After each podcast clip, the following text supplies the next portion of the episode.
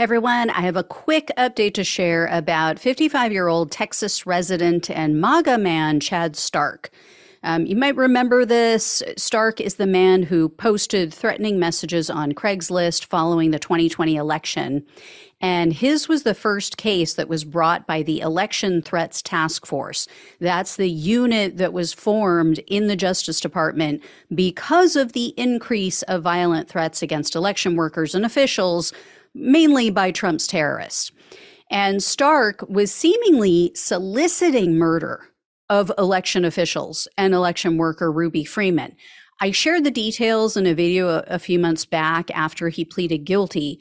But just to give you an example, if you missed the previous segment, Stark titled his Craigslist post, quote, Georgia Patriots, it's time to kill official A, the Chinese agent $10,000. He didn't write official A.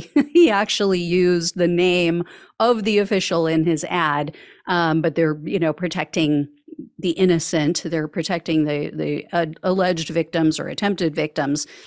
So Stark was arrested in January of 2022, and the Justice Department charged him for some reason with only one count of making interstate threats all the talk on the right about the FBI, the Justice Department being biased towards the left.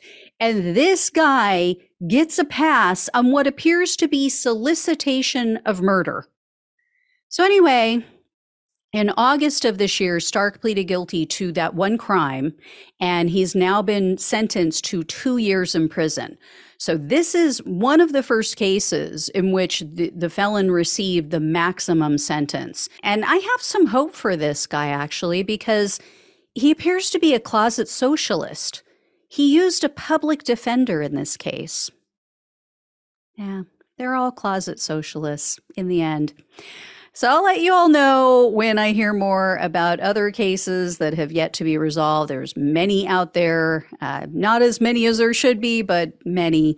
So I will keep you posted. Thank you all so much for watching and listening. Please like this video, share it with everyone you know, even if it's only by email. It all helps with the al- algorithm on YouTube.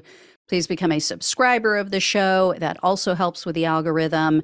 And if you can donate, that truly helps to keep it going long term. Really appreciate it. Love you all. Take care. Talk with you soon.